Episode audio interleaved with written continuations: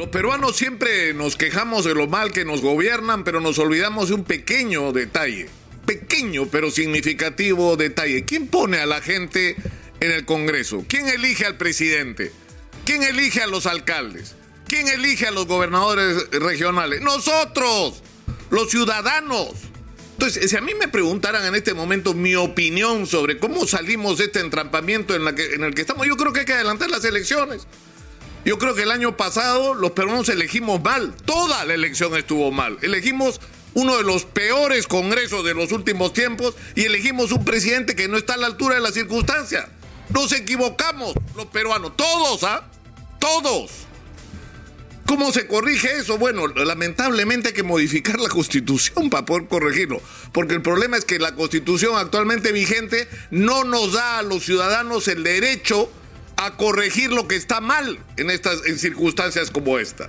Entonces, eh, eh, y además esto nos plantea un problema muy serio. Si se adelantan las elecciones, como yo creo que debería ocurrir, eh, ¿quiénes van a ir a estas elecciones? ¿Me pueden contestar ustedes la pregunta?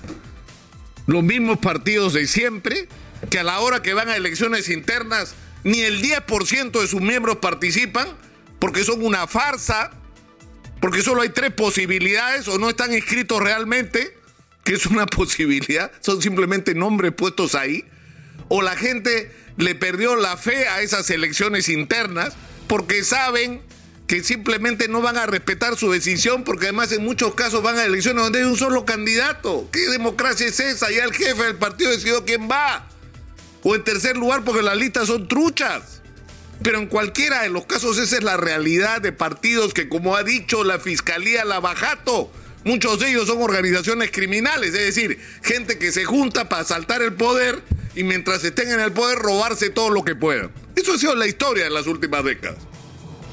Entonces hay que producir un cambio en las instituciones políticas. Necesitamos o renovar los partidos que todavía tengan salvación o crear nuevas organizaciones políticas fundadas por gente honesta, decente, que quiera cambiar el Perú, que quiera aportar, que quiera construir una sociedad nueva y justa y en la que todos podamos compartir nuestras riquezas. Pero eso por dónde comienza?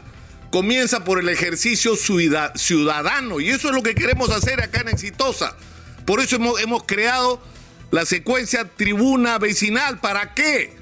Para poner los problemas de los ciudadanos sobre la mesa y para ver quiénes son los que nos ofrecen alternativas para resolver esos problemas, para no equivocarnos otra vez otra vez para no terminar eligiendo a quién es el próximo que nos va a robar los siguientes cuatro años.